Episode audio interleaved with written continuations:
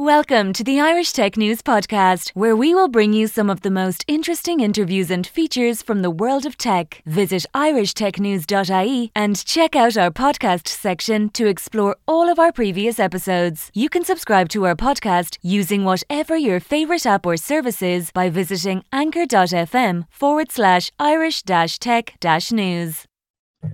Hello, everybody. Welcome to the Irish Tech News Podcast.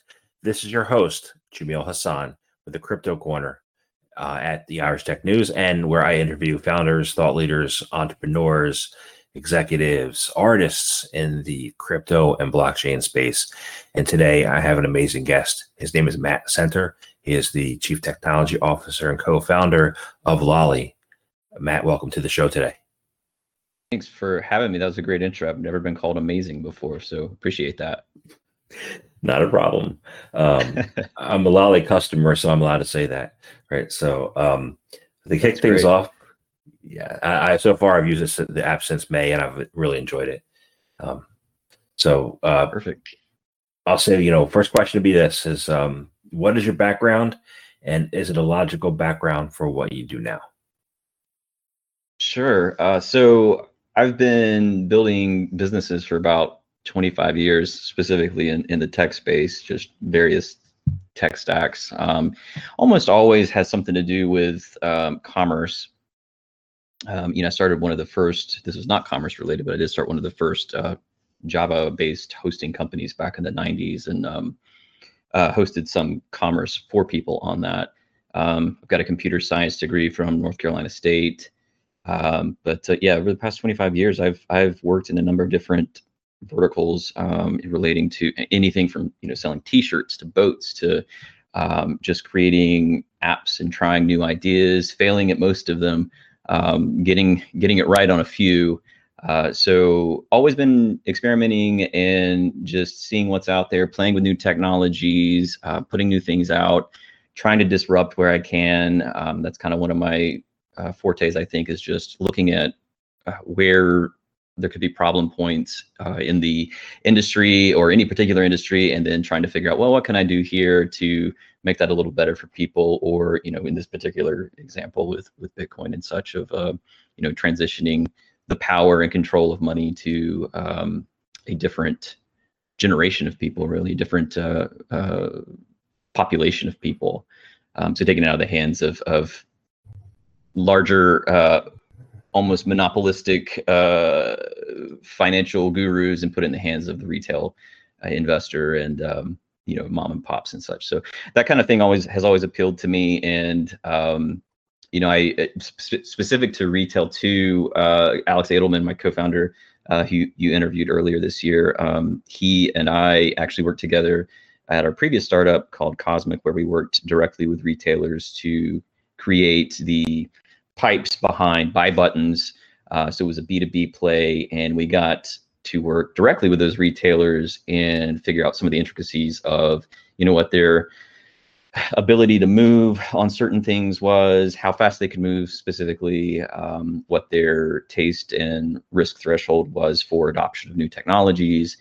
And we made a lot of good partnerships there and brought that to the Bitcoin space uh, with Lolli and kind of gave them a way to say, hey, okay, this is cool. We can do this through Matt and Alex, and you know, get a get an exposure to Bitcoin without having to go all in uh, because we're doing all the heavy lifting for them. So actually ends up being a much easier sell with Bitcoin uh, or with Lolli than it was with Cosmic because there's far less for the retailers to do. Which that was a lesson learned from you know one startup to the next is you you go in expecting to do one thing. It's like oh this is gonna be great. It's gonna be easy sell, and it wasn't in the enterprise play, but when you go to the consumer app side, it actually becomes a lot easier. Great. So uh, you mentioned Alex. You mentioned I spoke with him um, in May, and when I spoke with him, you guys were launching a new platform or updated platform for Lolli. Just want to find out how the development has been and how uh, the role it's been, and how some of the successes that you've seen so far. Yeah, it's been great. Um, I mean, our hypothesis that mobile was going to be the way to increase our user base and engagement, and it absolutely was. You know, it brought the cost of acquiring customers down. Um, we've had month over month uh, just explosive record growth each month, uh, with I think like one or two exceptions. and um, yeah, we're just at a you know year over year uh, at an incredibly different place than we were a year ago. And we were doing great last summer, but this summer it's just been uh, phenomenal uh, for growth. Um, and then increased engagement as well. Just users coming in, they play our daily stacks every day uh, to get the free loot box, and uh, you know they're sharing and they're communicating on Twitter, etc. Just uh, excited to use the app, shop in the app. Um, it's been a really, really positive response, and just and this is actually one of the fun things. One of the things I really like about Lolli compared to other projects I've done is that instant feedback from the community, and um, you know, seeing a, a, mobile app like ours just be adopted so rapidly and um, get such positive feedback from it. Awesome, and you said one of the words that resonates with me, uh, and you said you said gener- bring crypto to a different generation uh, I wrote a book called Regeneration X. So, um, in defining generation by birth years, but how do you define what generation you're looking to target, and um, how has the reception been on on that generation? Sure. So, I mean, obviously, we're trying to get Bitcoin to every generation. Um, the logical way to do that, though, really is to start with the younger ones. So we're, you know, targeting 18 to 35 specifically, uh, which actually puts me out of that particular target market, even though uh, I'm a obvious crypto adopter. So, um, you know, and then secondarily going from 35 to 55. Uh, but yes, you know, starting, you have to start with the younger generation, so Gen Z, and then uh, Gen Alpha coming up after that. Um, these are the folks who grew up in nothing but a digital world. You know, soon we're going to have, in, in, fact, I think my kids, yeah, all, all my kids are post Bitcoin. So they've grown up in a world where Bitcoin has always existed. So you kind of see these, um, these interesting aspects to uh, their perspective on the world.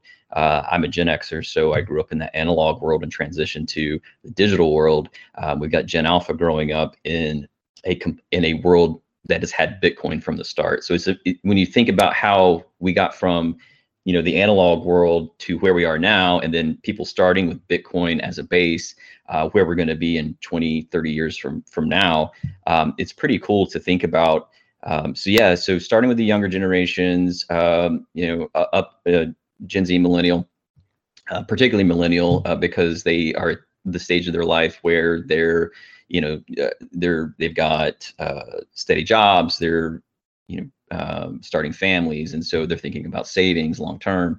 Um, and they're and they're also very tied into the digital world. Um, they may not have had bitcoin all their life but they've had a very digital world their whole life. So they're very accustomed to this type of thing and um, see the value almost immediately in in what we're doing and creating or not us creating but us helping adopt the uh, use of a native digital currency Great. Before I move on to the next question, I want to ask one more follow up, and sure. that is, you know, you and I are both Gen Xers, right? And um, you know, I recently turned fifty, right? So um, the conversation of moving of of analog versus digital, do you think there's enough attention?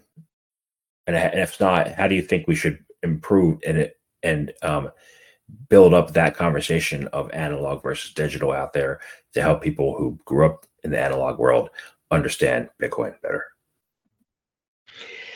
Oh, no, that's a really good question because I, I, think you see two types of people in that age range, right? And, and, these this has always been the case. It's not even a new phenomenon, but you see the people that uh, started in analog and really just stayed in analog. I remember um, in college, um, I, I, was consulting for, or my company was consulting for a an accounting firm, and the CEO just insisted everything had to be done by hand in paper ledgers and such. And this was late 90s. And so you on one on the one hand, you're thinking, why hasn't he adopted computers for his accounting practice yet? On the other hand, um, you know, that's why we were there uh, trying to encourage them to use more electronic and they, and they had younger employees and such. So um, so you had that kind of person who was that's just their that was their life. It was analog, and transitioning to digital digital was not of interest to them. And then on the other hand, you've got the same people from the same eras who are excited about new technology, like, oh wow, this is cool. You know, like just the invention of the cell phone. You know, uh, I once saw a um, it was a uh, I think it was a World War II uh, reunion in Huntsville, Alabama airport, and uh, these uh, veterans uh, from uh, a long time ago. Uh, oh no, it wouldn't have been World War II. it would have been a little, a little, a little too far. I can't remember which war. Uh, but anyway, uh, these veterans were there, and they were obviously older gentlemen, and um, they were holding up their cell phones and they're taking pictures of people. And I thought how cool that was. That you know, back when they were kids, none of that stuff existed, uh, and how much they had seen. And um, uh, you know, over time, that adopting these new technologies, making it simple enough for them to just pick it up and go, right? So here you've got people that did not grow up with anything like this, and they're able to um, adopt those things. And so that's where we have to get with things like Bitcoin, and that's part of our mission too, is the user experience, right? Making it a very um, easy on ramp so that people can just say, oh, well, I'm, you know, I shop all the time. I, I can just start stacking Bitcoin in my Lolli account pretty easily. Um, you know, that's, that's really step one. But uh, appealing to the people that kind of subconsciously would adopt it without having to think too much about it is, is what you got to do. Um, and if you go about it the wrong way, you can almost seem like you're forcing it on people, and you don't want to do that. Um, particularly if they're they shy away from. I don't want to say scared of, but shy away from new technologies. Or you know, I've got an aunt who doesn't want to use her credit card online, and I'm trying to convince her it's like it's actually way more secure to use your credit card uh, for a digital transaction than it is to go to a restaurant and hand it to a server. It's um, so it, you know it's some of those old ways that are just hard to shake. Um, people figure this is this is how things are and this is how they'll always be. Um, so helping educate them, guide them uh, from the old ways to the new. I think kind of rambled there. I hope I made some sense. No, you did. Thank you. Uh, so, in addition to, to retail buyers, you know, uh, and getting cash, back for purchases, um, what have been, what else have you noticed in the market that you know could help with Bitcoin mass adoption?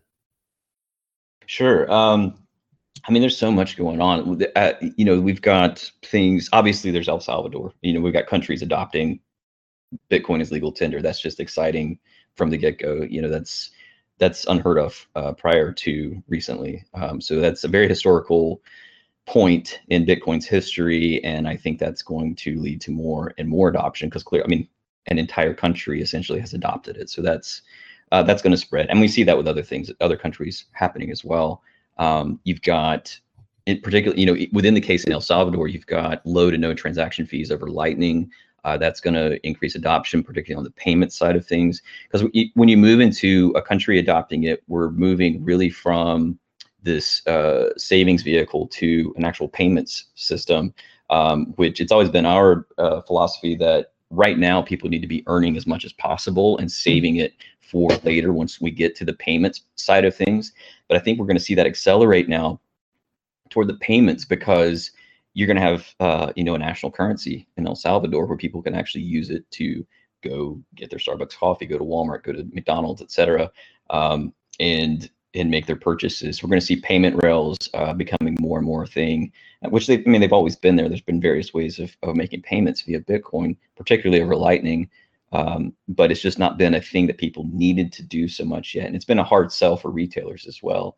Um, you know, people or retailers would adopt it as a almost a, a gimmicky thing. Yeah, we accept Bitcoin, uh, but we're going to see us accelerating, I think, now towards um, payments being more and more important, more and more important, not just the savings side of Bitcoin. Uh, and then it's borderless, right? Um, you know, with uh, uh, Lightning Strike and um, Jack Mallers' work uh, with El Salvador and being able to move money uh, back and forth across borders. That's super exciting. I mean, th- this is a real world proof of concept um, come to life. So very, very exciting. And I think a lot of people um, don't even really value that as much as they should. Like, oh, well, it's just El Salvador. It's not just El Salvador. That's just the tip of the iceberg.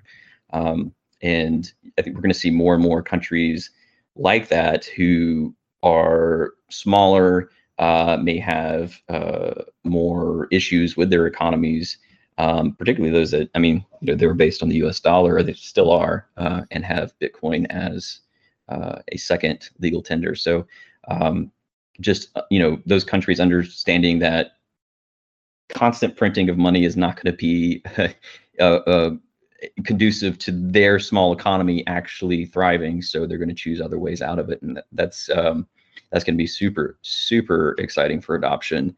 Um, and then you've got other companies like just in private industries or uh, publicly traded companies as well. Um, with Square and Cash App, and then Visa, PayPal, Venmo, SoFi, all these places just um, either adding Bitcoin to their balance sheet or providing services for Bitcoin and other cryptocurrencies, uh, being able just to purchase it. Uh, you're see- so you're seeing people or these larger established companies um, create on roads for people uh, where there weren't any on roads before. Um, you know, it, they are different from Lolli's on on roads because uh, we are doing it through earning and some of these are doing it through purchasing. Uh, but still, and then you've got interest bearing accounts on top of that. So, so many ways for people to just get in and, and try it out and save for the future. Um, and then, um, you know, with the upcoming, uh, well, we've got a, an ETF in Toronto. I think the Toronto Stock Exchange has got an the first world's first ETF. Uh, people can adopt Bitcoin as an investment vehicle through an ETF now.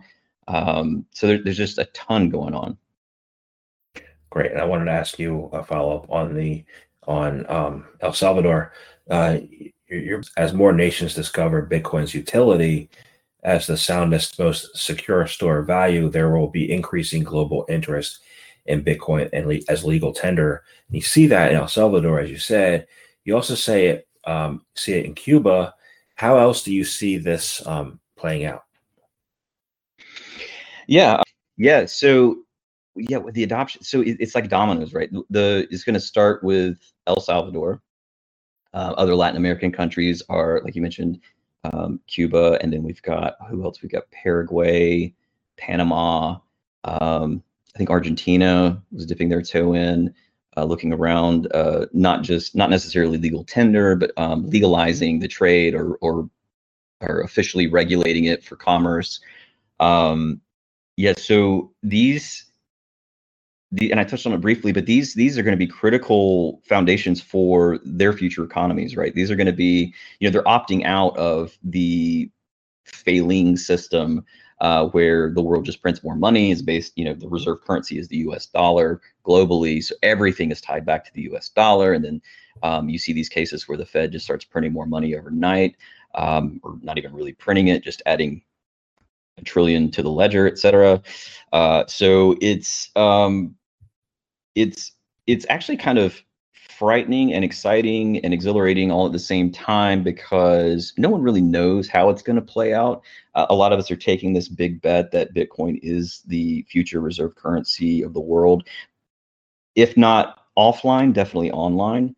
Um, and then most of the economy is going to be moving online um, through you know the form of, of digital payments, which you've already seen. Most of uh, payments go through cards and um, now we'll just be doing it through QR codes or what have you. So um, yeah, it's it's going to be interesting to see this play out because I mean it, it's true, and this is why the, the smaller countries are adopting it first because uh, well I guess first they're they're more nimble. Uh, in that regard, as they can actually uh, take a look at what is and is not working and um, make changes much more swiftly uh, because they've got a smaller population to um, as constituents, and you know they can really um, you know moving moving a global economy like the U.S. away from the dollar to Bitcoin is that's that's a decades long process.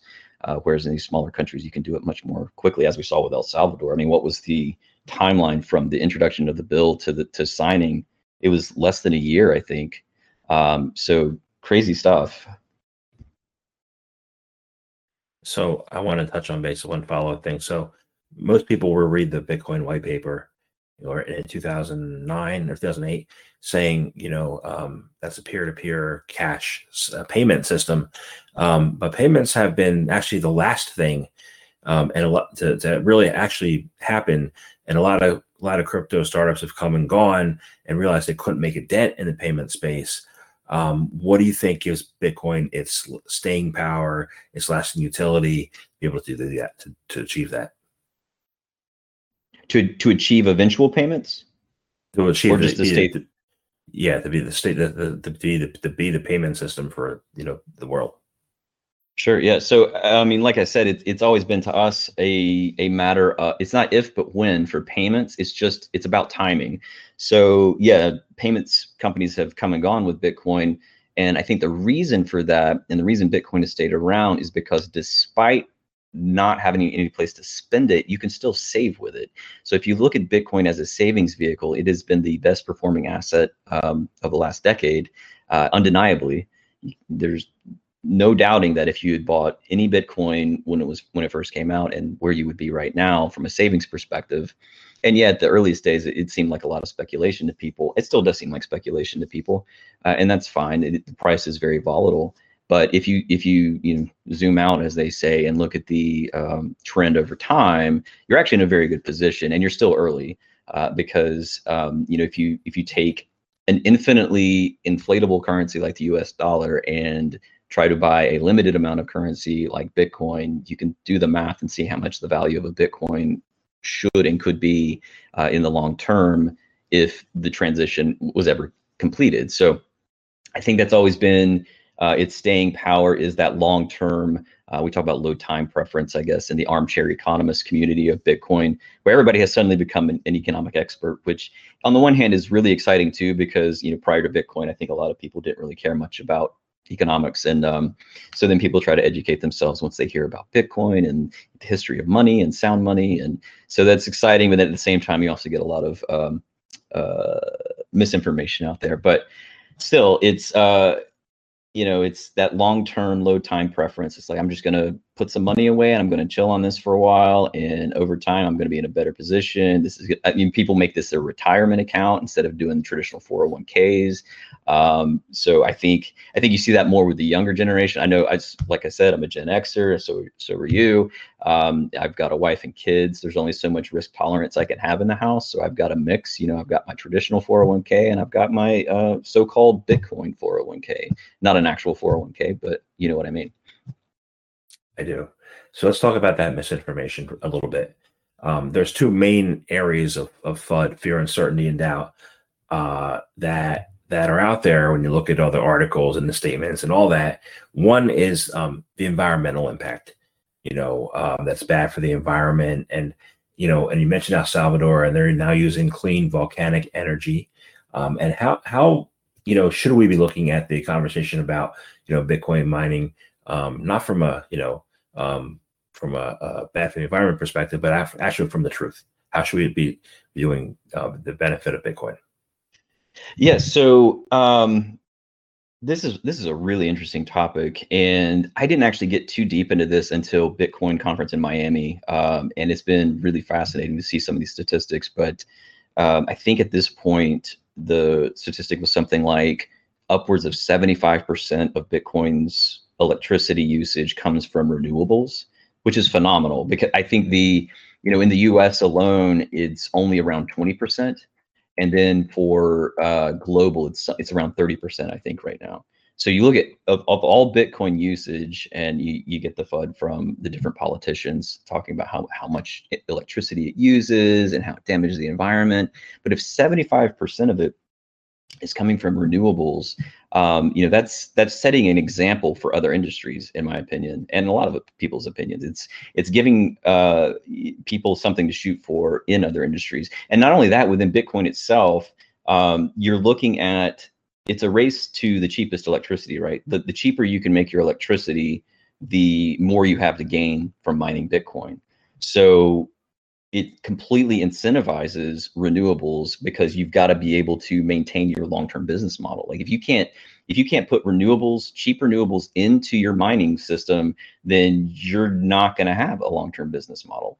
Um, so it, it encourages that. And not only does it encourage it within bitcoin but now you've got um, other industries to look at it and see oh wow this is interesting. This is a um, this is a way to move into you know these, these industry, Bitcoin as an industry is proving out how renewables um, are beneficial to other industries, and it encourages that uh, just by example. So I think in the long term, what you'll see is when you look back in history, you'll see well, Bitcoin really led the way to renewable energy, and we saw these other companies and industries pile onto that and and, and see how to make make that work for them.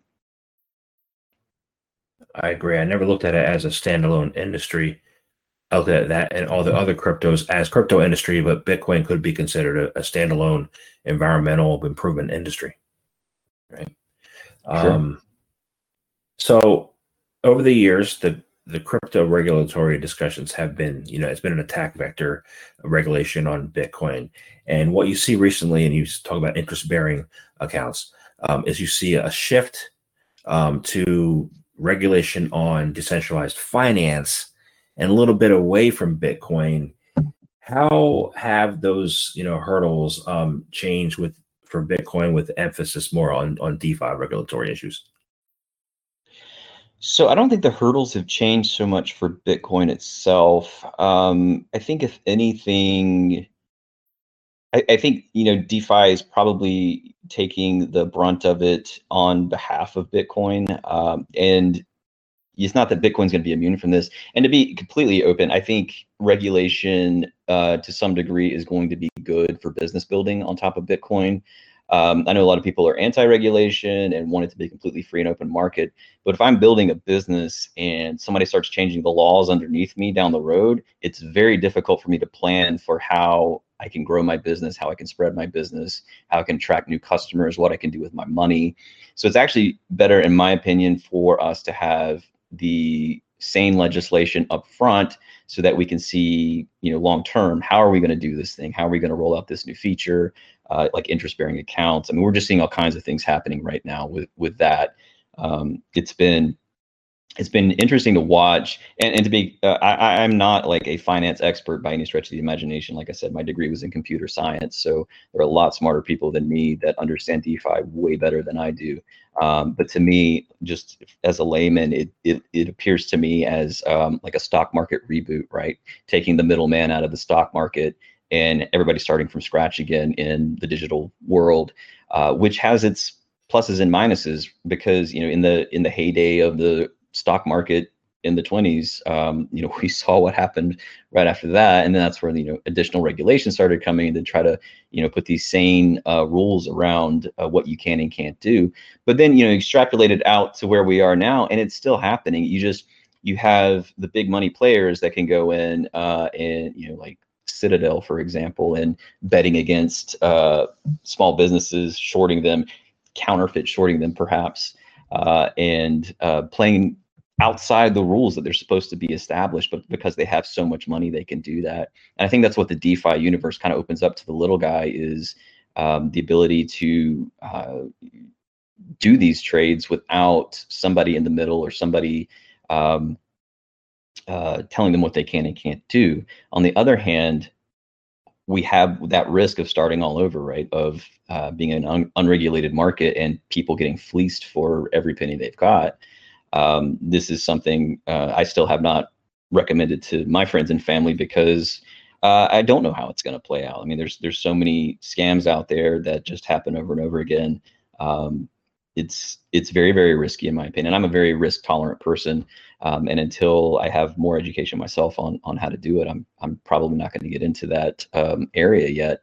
But um, yeah, I think um, I think it really boils down to uh, you know being pro free market and being like an ethical actor within a free market, uh, and knowing uh, what can and can't be because you can't regulate ethics. It's just it's impossible um, everybody's got different ethics and different standards for that. So um, it's I, ultimately, I think the regulation of DeFi it just it further legitimizes Bitcoin because um, to me at least it's a more complex issue it's a more complex product to have you know defi and come in and, and start regulating defi versus regulating bitcoin because if you look at bitcoin as just as a savings vehicle and then a payments vehicle it's far more simple uh, far simpler than um, than DeFi as a whole. So I, am going to be watching that for a while and see how Bitcoin um, benefits from that. But almost always Bitcoin ends up benefiting. I see that too. Yeah, I agree. Um, so I want to thank you very much for your time today. It's been a, a real pleasure speaking with you. Um, I enjoyed our conversation, and I have one last question. Um, how can people find out more information about you, about Lolli, about what you guys are up to, um, and start earning, um, you know, sats with their purchases? Sure. I, just lolli.com, L O L L I.com is the best place to go. We're on the App Store uh, for iOS. We're going to have the Android out Android app out here soon as well. So we'll be in the Google Play Store here soon. Um, that's a good way to start. We have a very active Twitter feed and Twitter community. So we are at TryLolli on Twitter. Um, a couple other handles there too, at Lolli Deals, at Lolli Cares, or at Lolli Support. Um, so there's a few different Twitter handles there. You can follow me and Alex as well at Alex Adelman at Matt Senter. Um, and yeah, we just we love talking to people on Twitter and taking feedback and getting new ideas about what we can do or what has worked for people, what hasn't worked for people. It's um it's a lot of fun. So we've got new new ways to earn rolling out soon. So I'm going to be really excited to announce those here shortly. Awesome. Thank you very much for your time today. Yeah, thank you. Thank you for listening to the latest Irish Tech News podcast. Check back every day for the latest episode. You can follow us on Twitter at Irish underscore tech news, on Facebook, facebook.com forward slash Irish Tech News, on LinkedIn, linkedin.com forward slash company forward slash Irish dash tech dash news, on Instagram, instagram.com forward slash Irish Tech News.ie, and on TikTok, tiktok.com forward slash at Irish Tech News.